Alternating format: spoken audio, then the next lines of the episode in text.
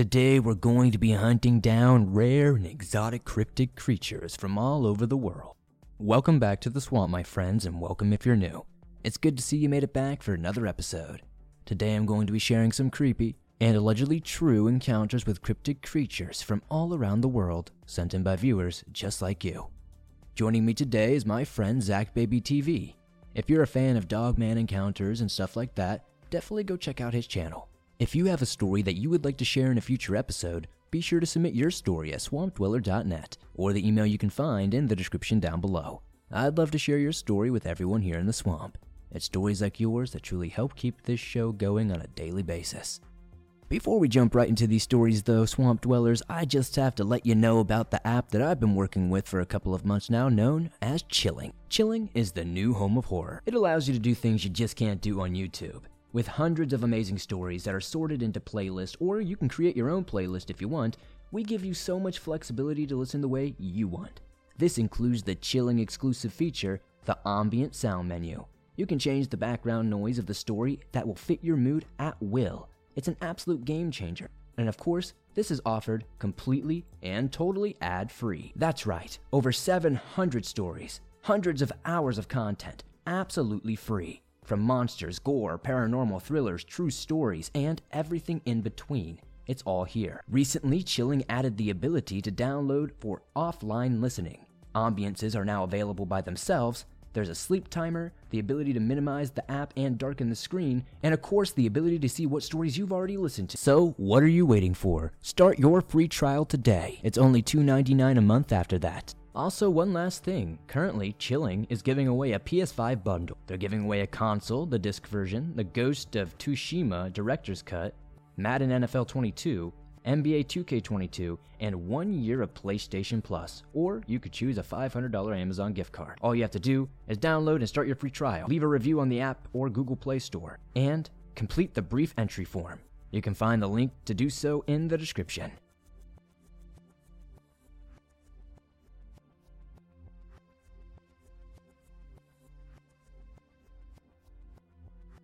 Hey Swamp Dweller, my family has had an insane number of experiences with the supernatural. We are a family of women with psychic abilities and men that have had just some crazy, unexplainable occurrences.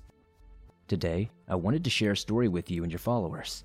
Something that did not happen to me, but to my uncle. He doesn't use the internet a whole lot and didn't even know how to get his story out there. So, I'm submitting it on his behalf. Without further ado, this story takes place in Canada, specifically the outskirts of Thunder Bay, in the year of two thousand three. My uncle has always been what most would call a drifter. He was seldom in one spot for too long and would get around by hitchhiking. Christmas of two thousand two leading into January two thousand three, my uncle had traveled from Regina to Ontario to spend the holidays with our family. We were all located in Ontario at the time. As the holiday seasons had passed, he made his way back to Regina in his most common fashion, hitchhiking. He had an uneventful trip until he made it to Thunder Bay. He was dropped off by a transport trucker on a desolate highway outside of Thunder Bay, as that was as far as the trucker could take him. He had wandered further and further down the highway with rarely any passing vehicles, none willing to stop and give him a ride. It was between two and three a.m. at this point, and he was absolutely freezing, and started to slow his pace and take many breaks along his walk. He ended up standing in one spot for some time in an attempt to warm himself and conserve energy. It was under a streetlight, and his spot was well lit. Suddenly, he began to hear what sounded like branches snapping behind him in the tree line, about a half a football field length away. He chalked it up to a deer or a moose, as the deep Canadian forest is full of wildlife that are quite active at night. He then heard what sounded like a groaning sound, muffled and almost sounding like a human, but not quite. He decided to continue walking and would speed his pace up in between streetlights because he just had this eerie feeling. Something was off, and he felt this pit in his stomach, like something was eating away at him. He could hear whatever it was in the tree line following him as he moved. It seemed to mimic him almost, but it seemed to remain in the tree line. Branches cracked, and in between cracks he could hear grunts and groans. Then it hit him. The grotesque smell of raw meat that had been baking in the sun mixed with what smelled like garbage. He could see a moving figure that appeared to be white in color with patchy fur. He had never been so afraid in his life, with no way to call for help and the isolating feeling brought on by the realization that not a single vehicle had passed in hours. He felt helpless and feared for his life, quite frankly. He tried to keep moving. Faster and faster, the creature kept this pace, yet still remained in the tree line, just out of sight, almost as if it was playing with him. He stopped as he approached the final streetlight on this stretch of highway, and felt the most fear he has ever felt in his life. The streetlight's dim light was the only sense of safety he was able to grasp, and now it was gone. He turned to face the tree line and noticed that he couldn't see or hear anything, and he had thought the creature had given up on him. He almost sighed a breath of relief, and he heard a branch snap once more, almost directly in front of him. What came next has stuck with him. A shriek so loud and shrill that it made his entire body freeze up, rendering him in a state of shock paralysis. Thankfully, headlights approached and came to a halt beside him. He hadn't even the capacity to turn and try to catch a ride. He was still paralyzed with fear. It was a lovely man in a large black Jeep. The gentleman screamed at my uncle to get in the vehicle, and he did not protest and jumped right in. Naturally, not his first instinct, as he prefers to get a feel for the person stopping to pick him up. But the man had a tone of urgency and fear, and my uncle did not want to be a meal for whatever that creature was. As soon as my uncle jumped into the Jeep, the man sped off and then parked about twenty minutes up the road and explained to my uncle what he had saw when he was approaching him on the highway. My uncle was so grateful that the man had seen what he did. Based upon the description, my uncle's in-depth research of cryptids following in this experience, we all believe what my uncle saw was probably a Wendigo or something of that nature.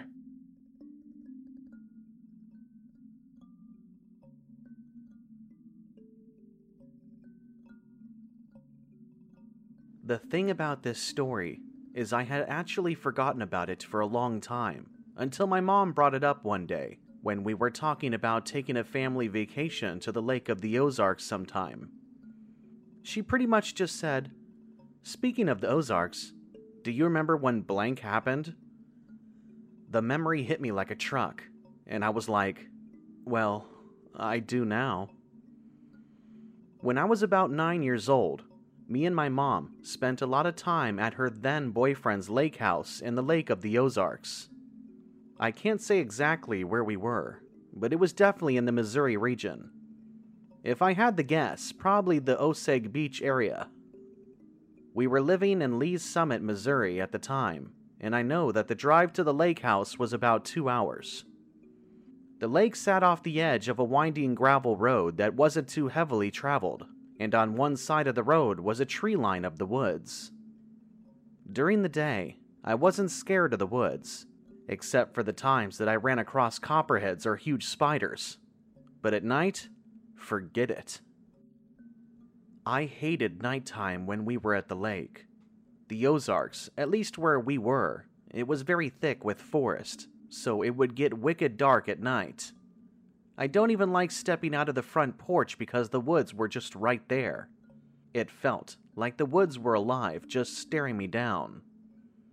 What didn't help my fear were all the stories my mom's boyfriend and his family told us about weird creatures and Bigfoot sightings in that particular area. Being a kid, I believed in everything, and hearing grown adults give cadence to stories they had heard and tell their own personal accounts of seeing Bigfoot or something else definitely made me buy into the possibility that unusual creatures lurked in the Ozarks. My mom's boyfriend Arthur was an avid fisherman, and one of our favorite things to do was to get in the speedboat at night and cruise over to the cove where he set up the fishing lines and check to see if any fish were on them. I loved being on the boat at night because the whole experience was just great. The air was always nice and cool, and you could see the moon and the stars above as well. Arthur would play music on the radio, and the water was calm, unlike during the day. But again, I did not like the woods. So when we would get to the cove, I'd literally bury my face into my mom's arm and just not even look anywhere until we were back on the main channel of the lake. The best way I could describe the cove is like a cul-de-sac, just an area of lake surrounded by a tree line, which was insanely dark at night. Coasting into that cove felt like being swallowed by the woods. It was total darkness. As much as I hated that part of our nightly boat rides, there was no way I was going to stay home alone either. I was pretty much a chicken through and through. Then came the night everything changed. We had been to the same cove multiple times, day and night. Never had any trouble with other lake goers, fishermen, or wildlife. But this night was different. I remember Arthur switching the boat engine off as we neared the cove just enough so that we could let the boat coast towards the tree line. Normally, a spot like this in the Ozarks is hollering with bullfrogs, bugs, et cetera. But that is one of the first things that made me and my mom feel like something was off. It was dead quiet. We couldn't hear anything. I remember my mom actually gesturing at me to come sit closer to her, and I gladly obliged. My mom said to Arthur, "Wow, it's pretty quiet, right?" Arthur didn't seem bothered by the weird silence at all. He got out his big flashlight and said something like, "Yeah, a little." He was all about checking to see if any catfish were on his lines, so he wasn't really paying much attention to anything else. This is probably important to mention. Arthur was no Clint Eastwood by any means, but he also didn't scare easily. He was a hunter, fisherman, a man's man. He was pretty tough and could handle himself. He had spent so much time in the Ozarks, there wasn't much that he hadn't encountered. But that night was the first time I ever seen fear in a grown man's eyes. We weren't quite where we needed to be at the tree line. The boat was still drifting towards the spot where the lines were. And then, we all heard a low, deep growl.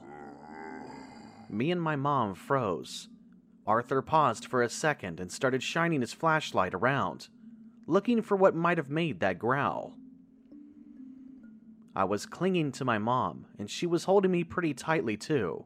I remember my whole body just tingling with fear and adrenaline as we watched Arthur's light go back and forth on the trees, but we didn't see anything. My mom said really soft, "Art, what the hell was that?" Immediately after my mom said that, the loudest, absolutely most chilling roar blasted out of nowhere. It's given me the chills just remembering it right now. Arthur dropped the flashlight, my mom still holding on to me, dropped us down to the floor of the boat and started yelling, "Art, go! Start the boat, just go!" I remember craning my head up and seeing Arthur grabbing onto the steering wheel, but he didn't start the boat. He was literally frozen, just staring at the trees. Whatever was in the trees was pissed that we were there. I remember hearing really loud splashes near the boat, and it turns out whatever the thing was was throwing big rocks at us, all the while it was still bellowing. I honestly don't know what to compare the roaring to. It wasn't a bear, a big cat, and it definitely wasn't a wolf. I remember hearing the loud bang of a rock hitting the boat and my mom screaming, "Arthur, get us out of here!" The part I'll never forget is seeing whatever was roaring at us from behind the trees, shaking the trees like they were made of rubber. At first, it sounded like something was pounding and hitting the trees, then the top of the trees were violently being whipped around side to side. These were not frail or dead trees. These were big, healthy trees that I don't think should have been able to be shaken like that. What was even scarier was it seemed like whatever was there started running parallel to the tree line, going back and forth, slamming and shaking the trees. It looked really similar to the scene of the Lost World Jurassic Park, when two of the characters are up in the protective tree lift, watching the treetops shake and tumble as the T-Rexes pass through the jungle. The sound of the roaring in trees was almost deafening. I really thought we were possibly going to die. That's when my mom all but forced me down flat on the floor and laid herself over me, sort of shielding me. She later told me that she felt the same way I did, that seeing those trees flailing like that did not look right, and that whatever was doing it was big and damn strong. She said it was like her body sensed true danger and told her to protect your child. As I'm laying on the floor, I'm hearing the creature frantically roaring, the tree shaking, and my mom yelling hysterically. I remember almost feeling numb, like the fear had completely numbed my body. Then I remembered feeling the strong vibration of the engine through the floor, and I could feel the boat turning. I remember hearing the trees suddenly stop shaking and the angry roaring got immediately louder, like the creature came down closer to the tree line. Turns out, that's exactly what happened. My mom confirmed it for me later on, which explains why I heard her scream. "Arthur, go!" Mom said. Neither she nor Arthur got a good look at whatever that thing was, except for the very last second as the boat sped away from the tree line. They both saw a pair of shiny yellow eyes reflecting in the dark. I actually don't remember the boat ride back to the lake house. The very next thing I remember is sitting on the couch, practically in my mom's lap, while Arthur was pacing around on the phone with one of his friends. I was so freaked out by what had happened, I only remember pieces of what my mom and Arthur were saying. Arthur was saying to his friend, "In my cove, something evil is frickin' out there." I distinctly remember seeing him go upstairs, then come back down with his shotgun, and my mom saying, "Don't you dare go back there. I swear to God, Arthur." I remember looking at his face. His eyes looked wet, like he had been trying not to cry. And the way he was talking to his friend, he was frantic. It was really strange to see him like that. After that, I don't remember anything else, really. My mom told me Arthur actually rounded up some of his friends, told them to bring their firearms, and went back to the cove with the intent to kill whatever was threatening us.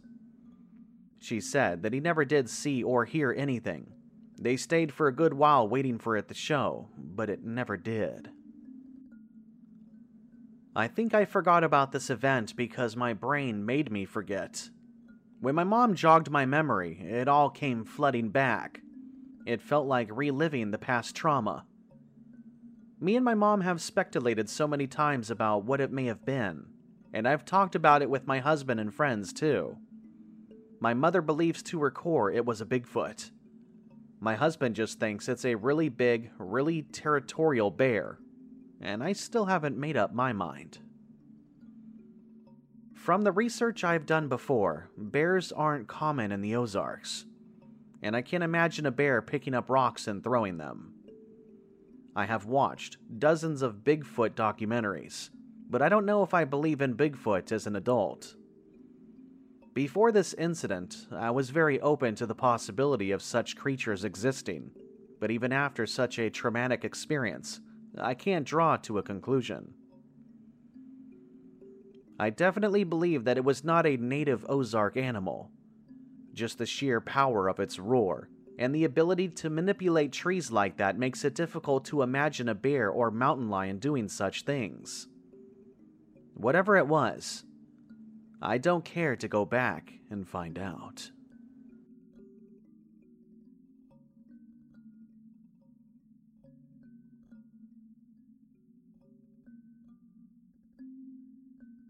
When I was in middle school, my family moved into my mom's childhood home to take care of my grandfather. This property is in the woods near Lake Michigan, and everyone refers to it as the Valley. I grew up hearing all of my aunts, uncles, and cousins share scary stories about growing up in the Valley. Once my family moved in, we quickly learned why the Valley truly is the most evil place we've ever been. At the time, my mom was working third shift while my dad ran his own business out of our garage. One night, I really needed to talk to my dad, but he was not in the house. Knowing he was likely working in the garage, I popped my head outside to check. Across the yard, I saw all the lights were on in the garage as well as what sounded like the radio blaring. Entirely convinced my dad was in the garage, I decided to leave the safety of the house. I focused on the welcoming light of the garage and began sprinting across the hundred or so feet of pitch darkness. As I entered the light of the garage, a sense of relief washed over me as I called out to my dad.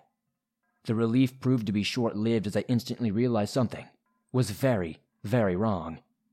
Now, standing in a deafening silence, I didn't see my dad anywhere. I know I heard something that sounded like a radio just moments ago, but now all I could hear was my panicked breathing. I would not have made the terrifying trip over here if I had not heard that convincing sound.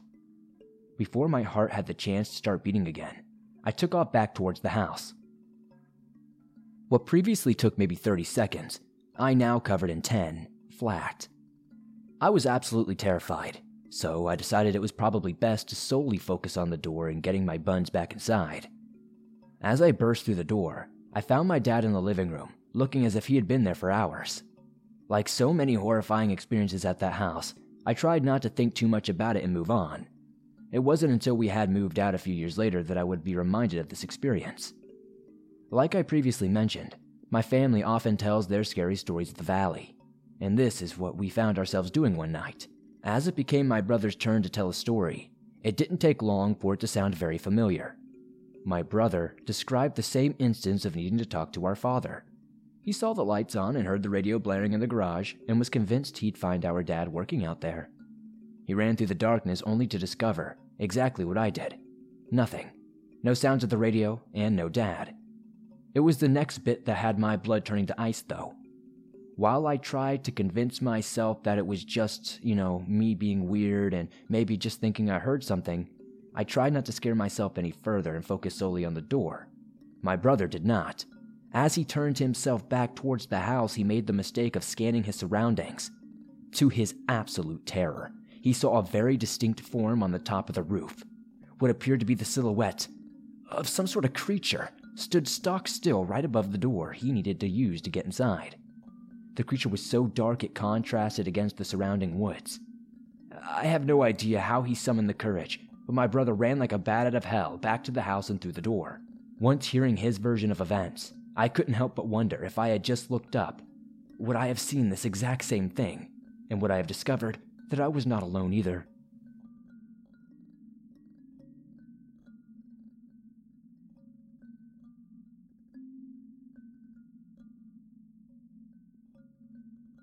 I'll never forget the day I rolled down my parents' dusty gravel driveway, beat-up truck packed to the gills, and heading towards my new home, my new life. My parents stood on the porch and watched me go. The cows in the pasture also watched lazily as I passed. I would dearly miss my green pastures, the beautiful pond, and the animals, but I will also never forget what I encountered in my first new home. Or rather, what lay outside of my first new home. I had purchased a home, or rather a camp, that my recently deceased great-uncle had owned for many years, though it had not been inhabited for just under a decade, besides the occasional afternoon trip there to clean the place up. My great-aunt was desperate to keep it in the family and could not tell me enough good things about it. How it had a beautiful lake a few miles off, plenty of interesting wildlife, and was incredibly peaceful. Perfect for a young guy starting out, she said. Really, it was perfect because it cost me next to nothing, as it was a piece of my great-uncle that she was not ready to lose forever. She sent me an old picture of the outside, so old, in fact, that my youngest uncle was pictured playing in the dirt in front of the screen door with some old truck toys. Through the yellowed, crinkly picture, I could make out a small, very square building with a W carved above the door. The Pine Box, my uncles called it. It was a two-hour trip from the farm, and I recall in the last hour or so I hardly saw any cars on the highway. Though it didn't bother me as much at the time, as I was traveling on the far northern section of the state, driving away from my overbearing parents in the flat farmlands, into the beautiful pine forests and soaring mountains. I'll never forget the feeling of freedom and self-reliance in that moment.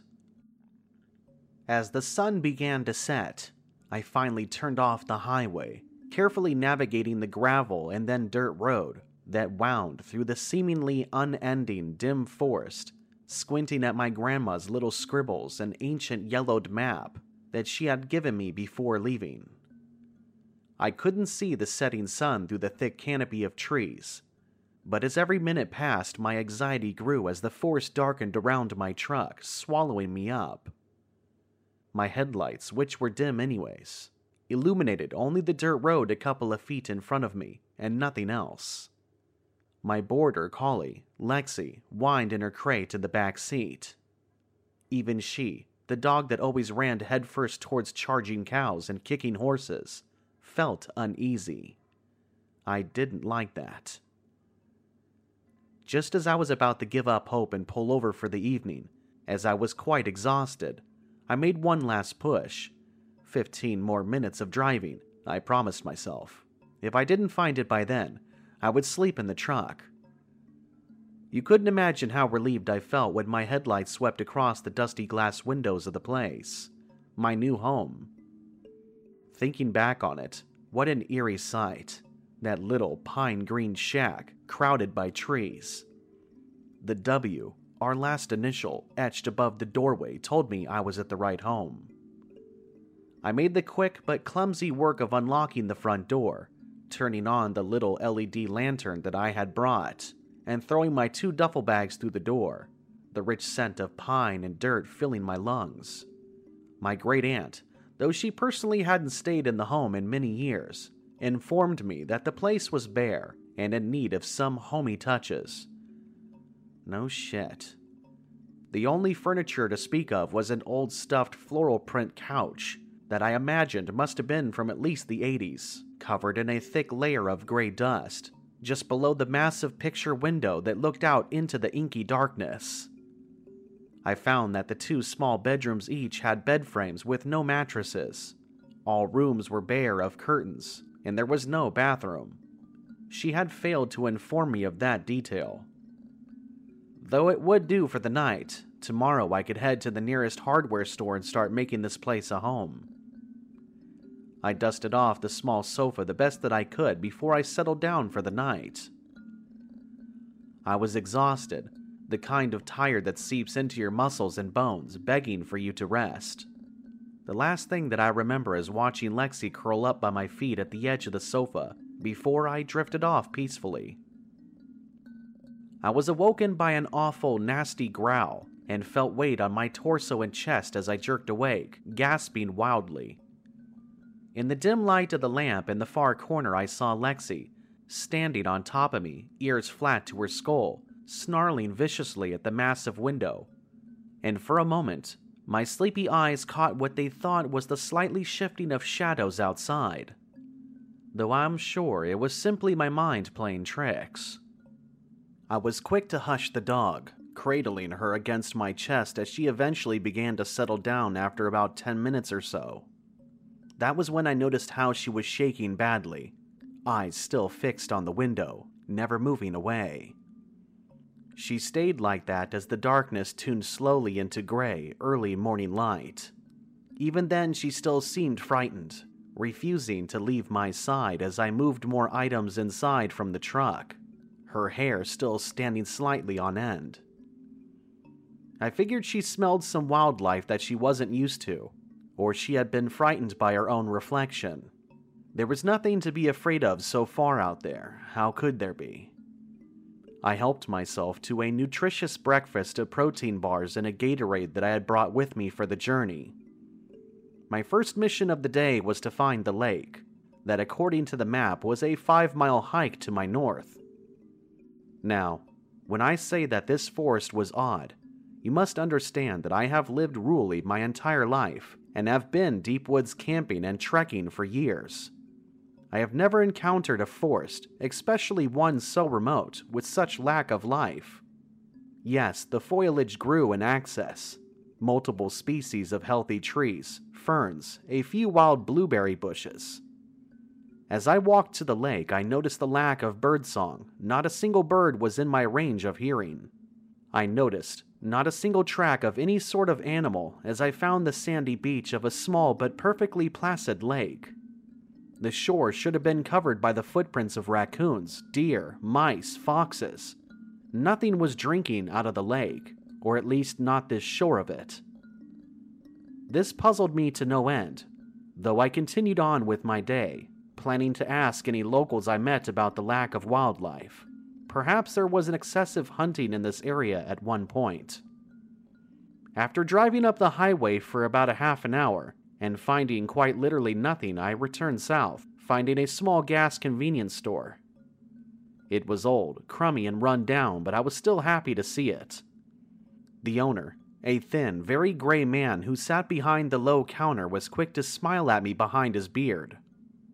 I exchanged a smile and quickly greeted, scoping through the store and filling my arms with most non-perishable junk food that would tide me over at camp. As I stacked them up on the counter, he implored me what I was doing in the area, and me being young, dumb, and prideful, puffed out my chest and informed him I was a new homeowner. He quickly congratulated me on my house, saying I must be coming from the Thorn Village, the closest residential area. I shook my head and corrected the man, telling him the name of the lake that the house, well, shack was on. His smile quickly fell from his lips and he squinted up at me with his bloodshot blue eyes. "You serious, son?" I informed him that I was absolutely serious, to which he shook his head quickly, almost frantically. "There's strange things that go on in those woods, son. I don't know what exactly, but you best get your things and go beat the living hell out of whoever sold it to you. My, my friend's son went missing in that area. Only twenty years old, went on a hiking trip. The sheriff found his truck with one of the windows broken through. Lots of blood. Never found Daniel." At this point, he began to shake, tears welling up in his old eyes. I fought the urge to roll my eyes and said nothing, pushing my goods further towards him as he slowly and shakily checked me out. He seemed so genuine, he couldn't just be trying to scare me, could he? By the time I had gotten back to the shack, I had calmed myself down considerably. Daniel could have fallen and broken his leg somewhere and was never found. Perhaps he stumbled upon hypothermia, maybe drowned in one of the numerous lakes in the area. Or he was just a story and didn't exist at all. I did everything I could to rationalize what had happened to the young man, and assured myself that it couldn't possibly happen to me, forgetting the violent details of the disappearance that didn't suit me. I was a strong, resourceful person. I would be fine. No boogeyman lived in any forest that I have ever been to before. Though now, looking back years later, I have come to the conclusion of how wrong I was. I didn't look at the shack as I pulled up, my eyes on the shifter as pushed open the truck door open and slid out. Once I did look up, I was frozen stiff, my mouth agape and eyes wide. The front door of the shack, which I had trouble opening and closing due to rusty hinges, was ripped off at the top hinge and thrown open against the exterior of the house, a puddle of dark liquid that seeped into the wood of the front porch. I began to shake uncontrollably. Primal parts of my mind told me to run back to the truck and leave immediately. I took a stutter step backwards, and then remembered that Lexi had been inside the shack when I went searching for gas and food. My beloved dog, my best friend of five years. No way in hell I was leaving this place without her. I took a deep breath, removing the all-too-small pocket knife from my jeans, and charged headfirst inside the shack. Two of the cupboard doors were ripped clean off and laying on the other side of the room, the old cast-iron cookware laying in a pile on the rug, which was stained with what seemed to be mud, little bits of grass, and something else. The couch cushions were absolutely torn to shreds, the old-fashioned stuffing thrown about. I checked the back bedrooms and found nothing. No one was here. Neither was Lexi. In a panic, I began to try and wrap my mind around what had happened. Some crazy strong looter had made his way into the shack, destroying my things and either let out or took the dog. But why? I couldn't imagine. I was pissed. I sprinted out the front, my boots slipping on the wet wood, and I fell to my knees on the dirt. I laid there panting and shaking like a leaf, fighting to get my breath back. My next move was to force myself to my feet. My jeans ripped around the knees and I was bleeding a bit. Going around to the back of my truck to the toolbox and removing the axe that I had purchased from Lowe's just a few days before. I had never felt the sensation of seeing red before this, and I never have again. I had every intention to defend myself from whoever the hell had ransacked my home and taken my dog. I spent the next hour or so running frantically through the woods, stopping to pant and collect some breath before running again, jumping at each cracked leaf and twig, occasionally yelling for Lexi. Over time's taunting, in hysterics, I'll admit, whoever had caused the damage of my home. The only evidence I found once I calmed a bit was a disturbance in the dirt, though it was packed too hard to make out what kind of prints laid there. It almost looked as if something massive was dragging its feet. I returned to the shack, and I am not ashamed to say that I began to cry as I sat in my truck bed, axe in hand. If you have ever felt truly stranded, terrified without any hope, you know how I felt at that moment and the hours that followed. As the night drew in, and my surroundings grew blacker, my shaking only got worse, to the point I could call them convulsions. I felt filled with fear as I searched the darkness with wide eyes.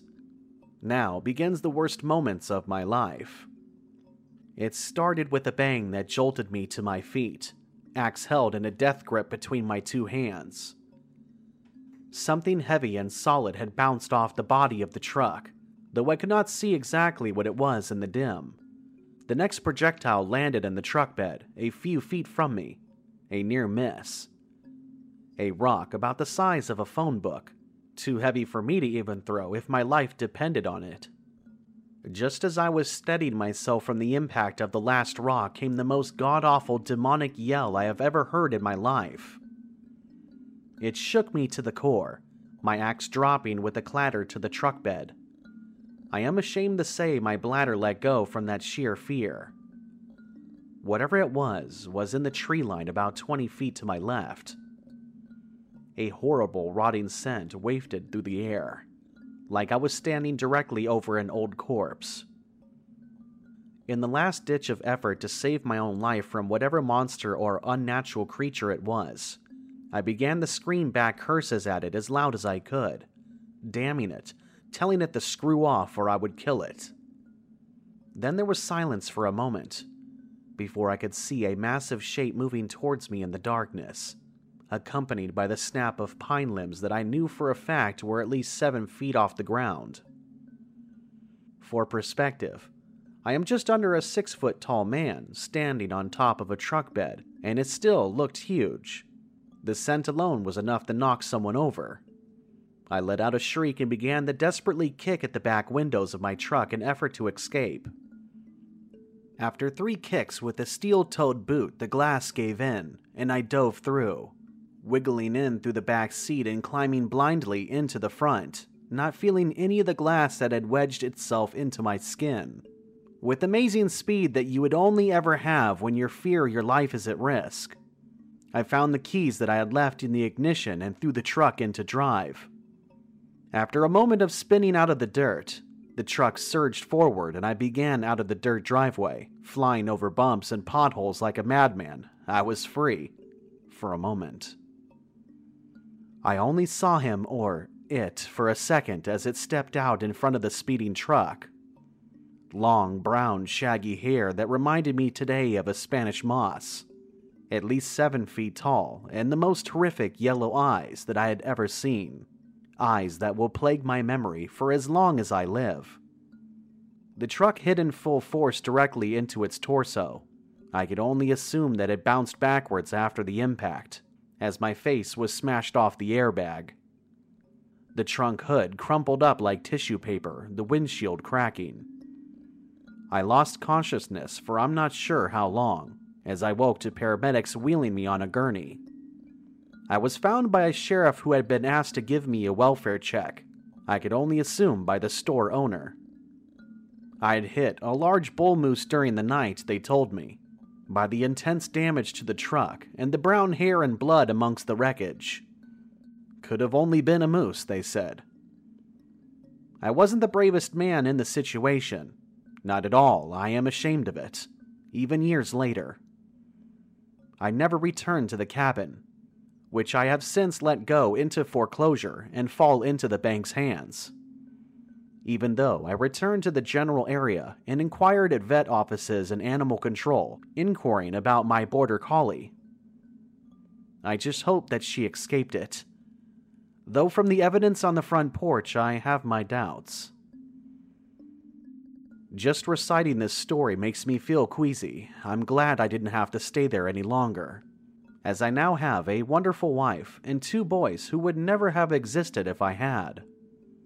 I tried my best to accurately recount what had happened to me without sharing locations, as I never want anyone to find this location and disturb whatever lies there like I did years ago.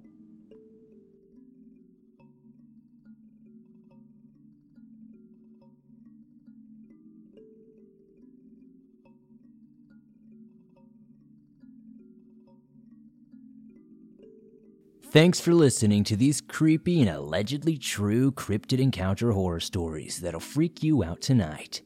If you enjoyed these stories, definitely be sure to hit that like button, as it helps me out a ton. The more likes this episode gets, the more YouTube promotes it, and that's very helpful to the Swamp. If you're new to the Swamp, why not join us? Hit that subscribe button and turn on notifications to never miss a new episode, as I upload them nearly every single day on all things natural and supernatural. If you have a story that you would like to share in a future episode, whether it's an encounter with a cryptid or something else, be sure to submit it at swamp dweller dot net or the email you can find in the description down below. I would be honored to share your story on the show. Much love and appreciation to my friend Zach Baby T V, who shared two stories today. They were extra long and he really killed it. So please be sure to check out his channel if you're a fan of cryptid encounters and such like that. He does great videos nearly on a daily basis, just like we do over here. If you're on the go but don't have YouTube Premium, but would still like to download your favorite Swamp Dweller scary stories and listen to them wherever you go, you can download them absolutely free from Spotify, Apple Podcast, Stitcher Radio, and just about anywhere else you find your favorite podcast online. If you would like to support the Swamp outside of all of that, maybe check out the merch store. We have t-shirts, hoodies, face masks, and more. I'd love to see what story was your favorite in the comments down below, and I'll see you all soon with another creepy episode.